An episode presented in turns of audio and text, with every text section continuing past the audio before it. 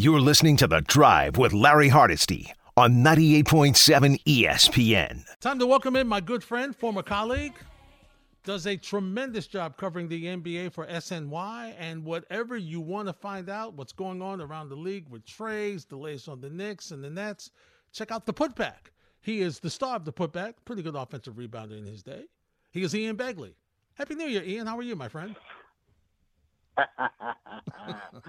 oh, Larry, I'm good, man. How are you? I'm doing great, thank you. See, people don't know that you play ball, and I'm trying to, you know, remind folks how good you really are on the basketball court. I, I was hard to move around. I couldn't jump over a credit card, but I was hard to move around. Listen, it's not what you got, my friend. It's how you use it. So you yes, got your skills. amen. That's what you did. That's what you did. Um, first of all, Ian, let's talk about uh, some of the things you just put out on uh, SNY.TV about Jalen Brunson as far as tomorrow's game. What's the latest with him? Yeah, I, I think uh, they're, you know they're hopeful. Everybody's hopeful. Um, I think they, you know, they they were hoping obviously he would go Saturday. Um, I think what they're probably going to do is just wait until uh, game time or before game time to see how he's feeling. Um, but you know they need him obviously because you saw how it went against Memphis, a team that had uh, most of its rotation out, and the Knicks really struggled uh, for most of that game. They pulled away late and they got it done, but uh, you know that that offense without Jalen Brunson, uh, it's a struggle. So they're, they're hoping to have him back, obviously. No question about that. Ian, you know it's funny. Uh, I think that well, I know Knick fans really have an issue with Julius Randle. Okay, he has played probably though I'd say the past month or so has been I think as good as he's been here. I love the addition, the the adjustment he's made from not just putting up threes and everything, but being more aggressive in the painted area. Um, and I think the biggest issue we have, and we saw it without Jalen Brunson to kind of run things, was him reverting back to his old ways with turnovers. He had six in the game against Memphis. Uh, as a Knick fan, how should they look at Julius Randle? Is he underappreciated in a sense? Hey, Larry, I, I've been doing this long enough not to try to tell Knicks fans what to think, but here, here's how I see it. I mean, this guy, he shows up every night. Is he perfect? No. Does he have flaws? Yes. Does he uh, some of the defensive possessions where he's not moving around, not giving you 100% effort? Does that drive you crazy? I assume it would if you're a Knicks fan. Um, but I don't, you know, this team would not be where it is right now without him. Uh, so I think you have to take that into account. And I think you hit it on the head, Larry. This year, uh, he came in the year talking about wanting to be a more efficient player, and he had to shake the rust off because of the off-season ankle surgery. And he's been very good. I think consistently very good. Um, but you know, you saw it against Memphis, right? The ball is in his hands a lot. He's got to make a ton of decisions. Uh, he's going to make some good decisions. He's going to make some bad decisions. That's why I think Brunson uh, has been so good for Julius Randle. And you know, I think obviously they they want uh, excuse me, Jalen Brunson back, back as soon as possible. But I think Randle, you know, long term, I you know we'll see because there's a I think there's a big trade for the Knicks that they want to make that they don't know specifically who or what, but they are holding on to their powder to until that perfect scenario comes. And then when it comes, is that player coming to play with Julius Randle? Is that player replacing Julius Randle? That's that's you know talk for June and July. For right now, he is playing very very efficient basketball. Uh, you take last night out of the equation. It's funny, Ian, because I, I just think from from Knick fan standpoint, they see a, because they see a flawed player, they don't think that there's teams that would want him. Um, it, it, it's fascinating though because you could argue right now his trade value probably is as high as it's been since he's been a Knick. I would agree with that. I mean, maybe 20, 21, maybe a little higher, although he was entering uh, he was close to his free agency. So now you have him under contract for several for several years. Uh, contract that is at a good number because of where the salary cap is going, it's escalating and escalating. So it is a very good contract, and I think Randle, Uh, you know, I haven't pulled a ton of teams, but I, I would say that the trade value uh, is pretty strong right now. If if a team feels like Julius Randle's the right fit, but I, I do think you know big picture sense. I don't think Randle is going out anywhere until and and unless the Knicks find that big deal, that big superstar deal where it makes sense to put him in there from a salary perspective, from a talent perspective. Ian Begley's my guest, SNY. NBA Insider also does a great job on the putback on SNY.TV here on the drive on 98.7 ESPN. Ian, let's talk about the last trade that the Knicks made with uh, OG Anunoby. Boy, I tell you, he really has made an impact. And we've had these conversations. You and I especially have talked about, boy, all they need is a three and D guy and a little more height on the mm-hmm. wing, athletic, and boy, he has fit the bill perfectly. He really has. I mean, Larry, I think we've been having that conversation for about 10 years. And now they get a young player who, who fits their timeline, who really can defend. You can really defend. And, you know, offensively, you could argue that he's a better fit than RJ Barrett. And that's not a slight to RJ Barrett, but that just is more so about OG Anunoby, you know, shooting off the catch and, you know, shooting the three pointer, but not needing the ball in his hands a ton to be effective on offense. And so you have the ball in Jalen Brunson's hands, you have the ball in Julius Randle's hands more. And by and large, I think that's been pretty good for this Knick offense. So yeah, it's been a very good fit so far. I don't think the Knicks would have traded for OG uh, without really strong confidence that they could re-sign him in the summer in free agency or maybe extend him uh, when that that deadline is, is late June. So either way, I don't think they're trading for him without high confidence that he will remain a Knick uh, for sev- for several years to come. And for this season, you just want to see um, how much he can impact things, particularly against teams with top wings. How much can he slow that that top score down? Maybe that score that the Knicks haven't uh, had a lot of success with slowing down uh, prior to his arrival. Uh, Ian, what's interesting to me now is going to be, and this is kind of the concern that a lot of Knick fans had with Brunson and now Randle getting more minutes because you, Thibs is trying to find a way to get that bench rotation and chemistry together. It's going to take some time, obviously. Uh, two part question. A, Miles McBride, is he what we've seen from him the past couple of games is this the Miles McBride that they held on to and they've seen in practice because he sure didn't get a chance to show a lot during games at this level. He didn't. Yeah, he's been mostly out of the rotation. Uh, if you go back to the preseason, he shot it really well in the preseason. Uh, his shot wasn't where it is right now for his entire career, but credit to him, he's really worked hard on it, and he's stayed ready, so to speak. You know, even when he wasn't in rotation, he was he was working very hard, uh, you know, to stay ready in case his opportunity came, and here it is and he's taken advantage of it. Uh, he shot it really well. I think the thing there with that second unit and the issue with playing Brunson and, and Randle more minutes is you ideally you have somebody else who can create off the dribble, create their own shot off the dribble, tilt the defense off the dribble, and you, you're not going to get that a ton from the guys in this second unit right now. So you know maybe that's something the Knicks look to address with the trade de- deadline coming up. Pardon me, but Miles McBride has done his job and he's done it well uh, so far for this Knick team. He really has, and he's and if they could just get um, Quentin Grimes rolling a little bit, where he could be a bit more consistent, uh, that would take some pressure off that second unit as well.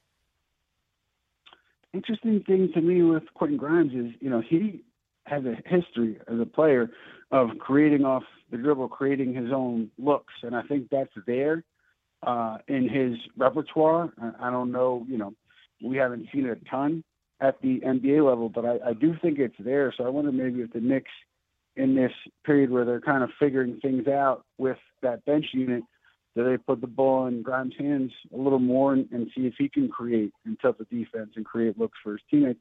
I, I don't I don't, haven't seen that a ton yet, but I, I just wonder if that may be coming as they decide on what to do ahead of the trade deadline. All right, let's go back to it, Ian. You know, you know that's why we love you. That's why we have you here. Give me some from your reporting that you've had on SNY. What are some of the moves that you're possibly hearing that the Knicks might be able to do during that during the uh, at the trade line com- deadline coming up because you know some of these draft choices they're not they're not around forever a and neither is Fournier's expiring contract. Yeah, yeah, it's uh, it's it's a tricky time period for them because of the expiring deal. The Knicks could also, as uh, your colleague Bobby Marks referenced, they could also pick that option up, Fournier's team option, if they don't trade him at the deadline, and then he becomes uh, a salary filler for another deal. But you're putting the guy on ice for so long. It's just it's uh, tough for Fournier in his career, but it's a business. As far as this trade deadline, I know I uh, read Malcolm Brogdon's name uh, a decent amount. I, to, to my knowledge, I don't think there's been uh, any significant connection between New York and Portland on that. At least that was the case as of late last week. And then Dejounte Murray, uh, you, we know that you know some some big voices with the Knicks see him as a great great fit next to Jalen Brunson. Uh, that was before the OG Anunoby deal, but I think the Knicks would still have enough to get a deal done uh, for Murray if they wanted to, if they wanted to be aggressive there. I think you look at Brogdon and Murray, and two things in common. One, they're under contract for more than just this season, so you see how it goes this year, and then you know if if there's a trade to be made, that's a salary you could use in a future trade and, and an attractive trade piece in Dejounte Murray.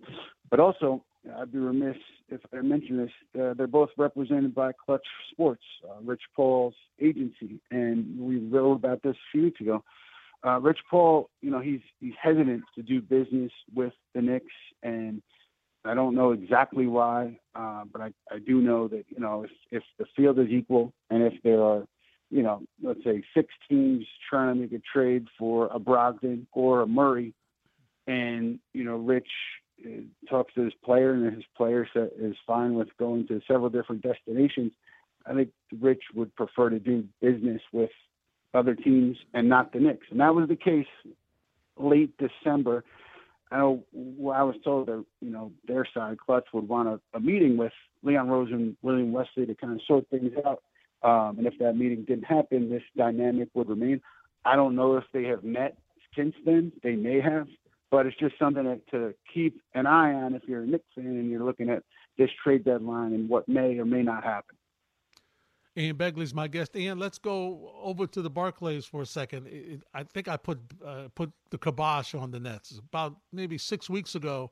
I was talking about how really good a job Jacque Vaughn had been able to do by keeping that team together. And, you know, they had some injuries. You know, they had Cam Johnson hurt at the start of the season. And, you know, they had some other injuries there. And Mikal Bridges was trying to hold on to the team and everything. And now they have just hit some hard times. What is going to be their thought process as they approach the trade deadline? Ian, are they are they going to stand pat? Are they going to try to improve a little bit, or do they just say, you know, let's keep going as well as we can and see what we can get done in the draft?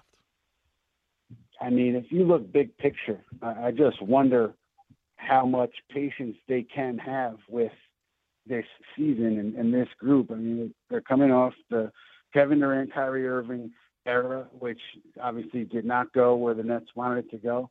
Uh, I thought Sean Marks, the GM, did really well in pivoting and getting Mikal Bridges, getting draft picks, getting Cam Johnson um, in the in the Kyrie Irving and the Kevin Durant deal, get Dorian Finney-Smith. And so I think that on paper, this roster looked really good, and it just hasn't gelled. And you wonder how much of it is the health issues, what you mentioned. What is it coaching? But something's not clicking there because the roster – I think has enough talent to where you'd expect the record to be better than it is. So I don't think the Nets are to, you know, be uh, like trying to blow things up again and, and start from scratch because I don't, I don't know if they can.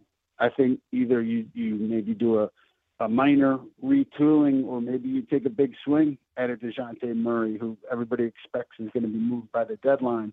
Um, so maybe you throw your hat in the ring there and you see if he can spark this roster because you need something. Something has to change uh, because uh, status quo, I don't think is good for anybody involved over there. Uh, no doubt about that. Last thing, Ian.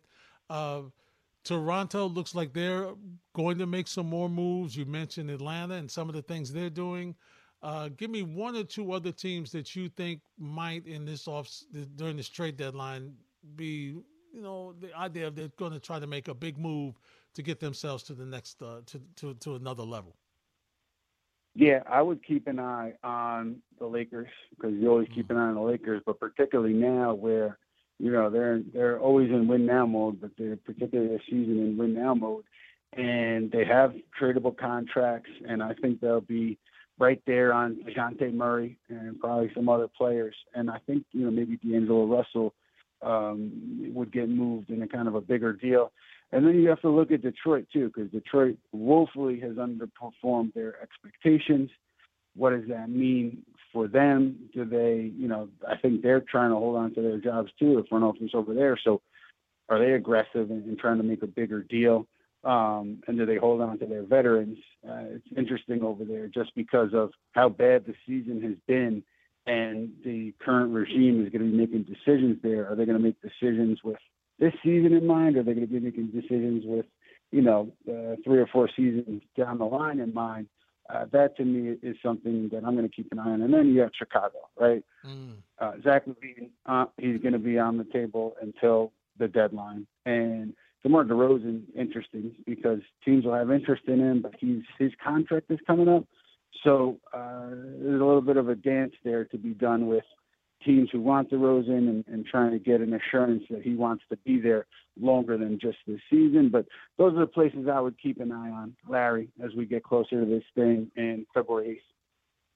I'll say this, Ian. I hope the Anunoby trade stops the rumors of Zach LaVine coming here because he's been coming here for like seems like every year of his career. it's a trade deadline. Look, uh, Larry, I never make any assurances, uh, but I'd be I'd be stunned if LaVine came here uh, at this point. You can never say never, but I think I'd be shocked. So you could probably count that one out at this point, Larry. I, consider, I don't know if you're excited about that or or just no. I'm, I'm, I'm excited about that. No, I'm good. I'm good. And considering what you've seen during your career, that that, that says a lot.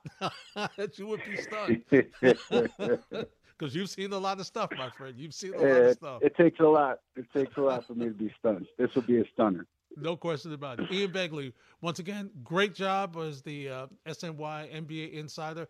Check him out on the putback on SNY.TV. He's got all the latest stuff. He's got guests he has on there. Got some pretty good contributors as well. Ian, uh, regards to the family, thanks for a couple of minutes, my friend. We'll be watching and reading you. I appreciate you, Larry. Likewise, man. Hope to see you soon. All right, sounds good, my friend. Ian Begley. We'll step away, get his thoughts, and what did Mike McCarthy say to them Cowboys at halftime? We'll find out because we'll see how they play. All that's next on The Drive on 98.7 ESPN. You're listening to The Drive with Larry Hardesty on 98.7 ESPN. Let's go to the phone. Spike is in St. Pete. Hey, Spike, you're next on 98.7. Scott, fighting a little bit here. Ah, so glad to talk some hoops with you. Uh, I enjoy uh, enjoy everybody that you talk to, uh, fellow Christian from the uh, news, and mm-hmm. and of course Winfield. Begley, who yeah yeah very good. Everybody's very good. Uh, they they know a little more than we do, you know, because they don't let much information out. Mm-hmm. But uh, listening to Ian Begley, I was I was thinking back to the the time when uh, Woody was over at Atlanta, and he built that team up. Remember, every year yeah. he kept winning a few more games and a few more games, and then he got to his peak. This team's a little bit different. First of all, I think we know our basketball pretty well. You know, mm-hmm. the, the regular people that we talk with each other, we talk to kind of the same people. Yep. It, there's, there's there's nobody out there. There's no one out there. We can't make up a play a player. You know, the joke was that uh, Josh Hart and uh, OG Anunoby uh, created in the laboratory for Tom Thibodeau. Mm-hmm. Well, you know, those guys, in, in hindsight, yeah, those are his type of players. You do very, very well with those guys. And watching OG move without the ball is a pleasure for old timers like us. It's beautiful to watch. Mm-hmm. And, and Deuce McBride, they've been hiding because everyone knew in college when he played for that guy Huggins. That's all I'll say. I won't mm-hmm. comment on how I feel about him. Thank you. Just uh, no, I just I can't. It's upsetting. So um, anyway, we knew what we had there. You could see him playing at West Virginia. game. He moved his feet well. He moved his. I go over this with my nephew Trey. Uh, we understand. He, he was a hidden gem. If he was six three, he could be an all star. You know, mm-hmm. so we know what we have. What bothers me about Julius Randle, and I don't like saying this because he shows up for every dance. That's mm-hmm. commendable. But even last night, now look, I watched that uh, roster, and when I don't know four guys on the team, there's something wrong because yeah. I'm a one sport guy, basically, a little baseball. And I'm watching, and I'm going, who are these guys? Don't lay yeah. down. Please don't lay down. But on defense, I don't care if he scores or he doesn't score. He doesn't box out. No, he doesn't. I, I just don't get it. Right? You'd be running laps. And it bothers me. You brought it up. I wouldn't be playing, not running laps. It's like I wouldn't be playing. Yeah. Yeah, that's right. You wouldn't be playing. And and and the good thing about this whole thing, I talked to a couple other fellows today. It's been a while. We caught up and long mm-hmm. weekend for all all of us. Well, I'm retired, but it's every weekend long weekend. But getting Hartenstein in, in here is is a pleasant problem to have. I even noticed him last night. He this this push shot with his left hand because he's a pretty tall guy. He's a legit six eleven, and he he plays with such a um, a vengeance almost, but almost, and he has this finesse. He, it's hard to even describe the kind of guy he is. And he played for the Clippers and he played for Utah. We understand. So I'm happy with him. I don't want to mm-hmm. hear we move Mitchell Robinson. Everyone's so quick. It took us a long time, Larry, to get to this place. Yeah. A long time. So let's enjoy the games. We have 12 of the next 14. You could double check me. Sometimes I'm wrong. But I believe 12 of the next 14 are at home. Mm-hmm. And you got some teams like Houston, who's a very good defensive team, going to come in. You have some other teams. I, I, can't look at any team. There's no easy game. No, That's the way I look no, at it. You're right. There's no, there's no easy game. You saw it last night. Mm-hmm. And again, the, the statistics are almost meaningless. When Julius Randle, uh, the six turnovers, you brought it up to Begley, that's fine it just every one of them nauseated me. Yeah. And there's no no Trying reason for much. that. Now I was right, and I look back at the game tape when I saw OG Anunoby had four turnovers, and you know two of them were, were good strips, that type of thing. But you have to just understand the next 40 games. See, I think the Knicks. I'm watching the other teams very carefully. That game the other night when you were on, but with the Boston, they got every call at home to keep mm-hmm. the streak going and and Anthony Edwards, who I think is going to be first team All Pro in I the agree. next year or two. I agree. He really he he got stripped. He, listen, he's young. Is he 22? Maybe. So yeah. I think we're in a great spot. Let's enjoy it. The schedule's favorable. I'm not going to say out of the next 14 will be 10 and four or mm-hmm. 13 and one, but I don't think we've lost more than one game to a team under 500 this year. Maybe you guys can check it in the back. No, they had the, no, um, no. It's one game. Thanks, Spike. Last I checked, it was one game uh, that they had lost to an under 500 team, and Edwards is 22. So he's good. One thing I'll say about Hartenstein, and it doesn't always happen, but it's happened in his case. There are so many examples of players who, when you give them more playing time, their their performance decreases. That's not been the case with him. The more playing time he's gotten, he has elevated his game and it's been steady during that during that same time. So the question now becomes is, you know, now it's about will he be able to play the amount of games and these minutes as he's done in the past? That's going to be the next question about Hartenstein. And Doubs is open again. In the, in the Dallas game, he's open again. I mean, uh, Parsons got the love late. I mean, I'm surprised he didn't throw a flag. And he, Doubs just spun some spun the defender around, and they are deep. Oh, that's helmet to helmet. That should have been a penalty. I'm surprised. But listen, uh, Green Bay didn't need it because they're moving the football again, and they're about to they're in the red zone. They're at the 17 right now of Dallas, and they're ready to put some more points on the board. Wow, this could be ugly. We'll continue the conversation next on 98.7 ESPN. You're listening to The Drive with Larry Hardesty on 98.7 ESPN.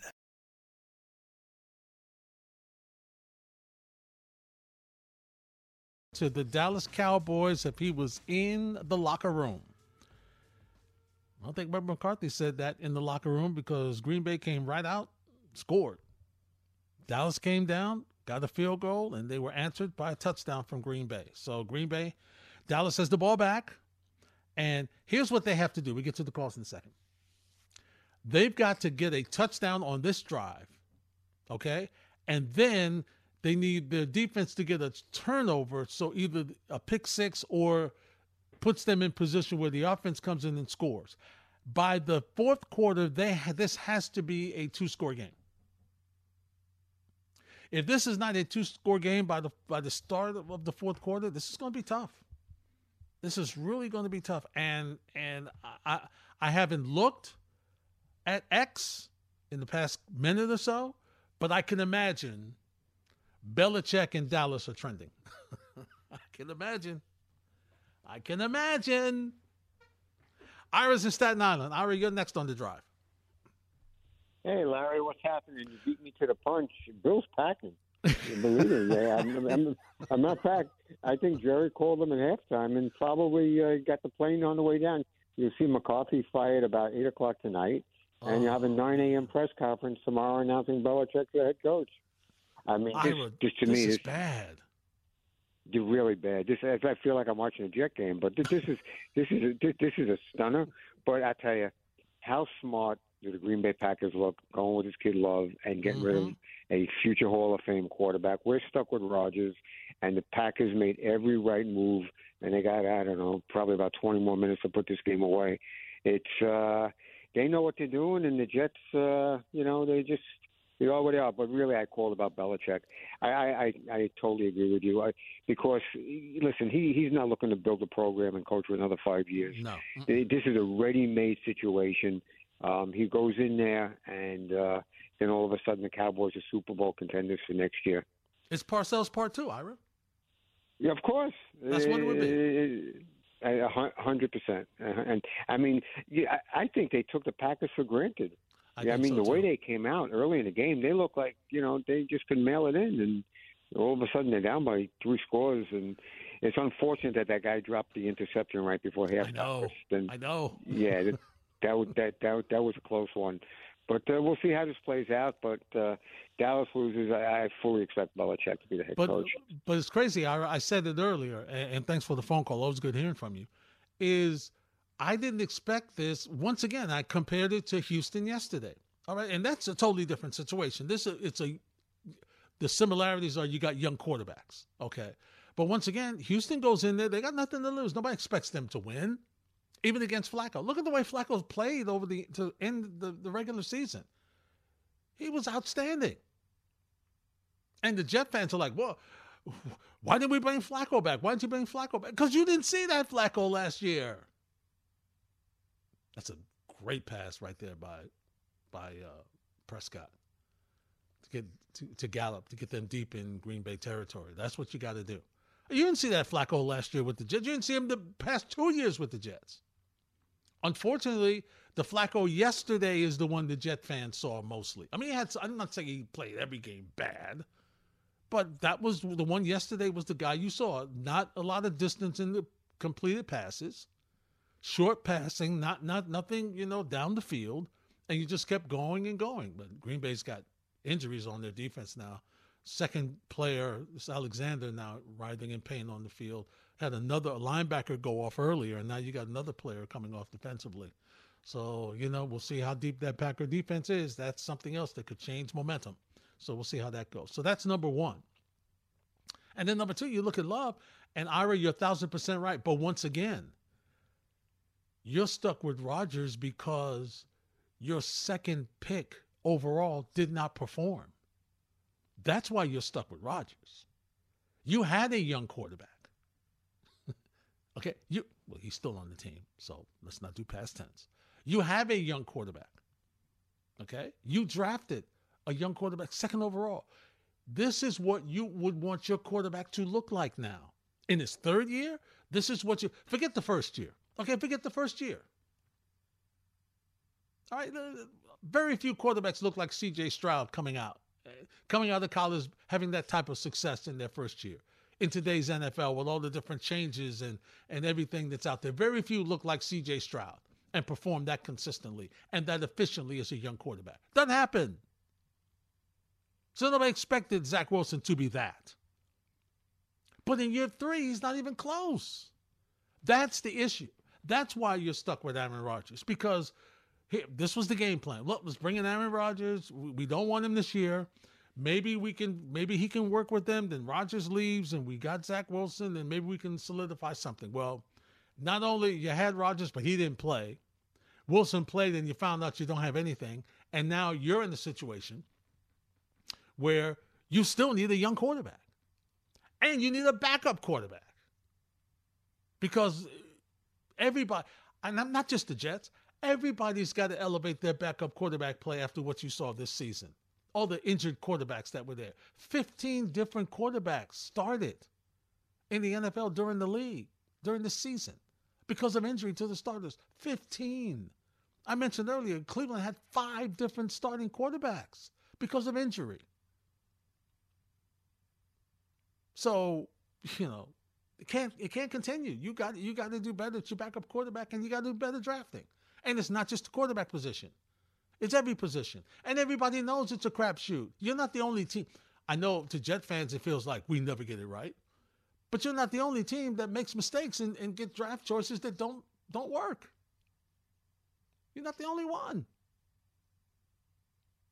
Not the only one. It just seems like it, but you're not. We'll continue the conversation next on 98.7 ESPN.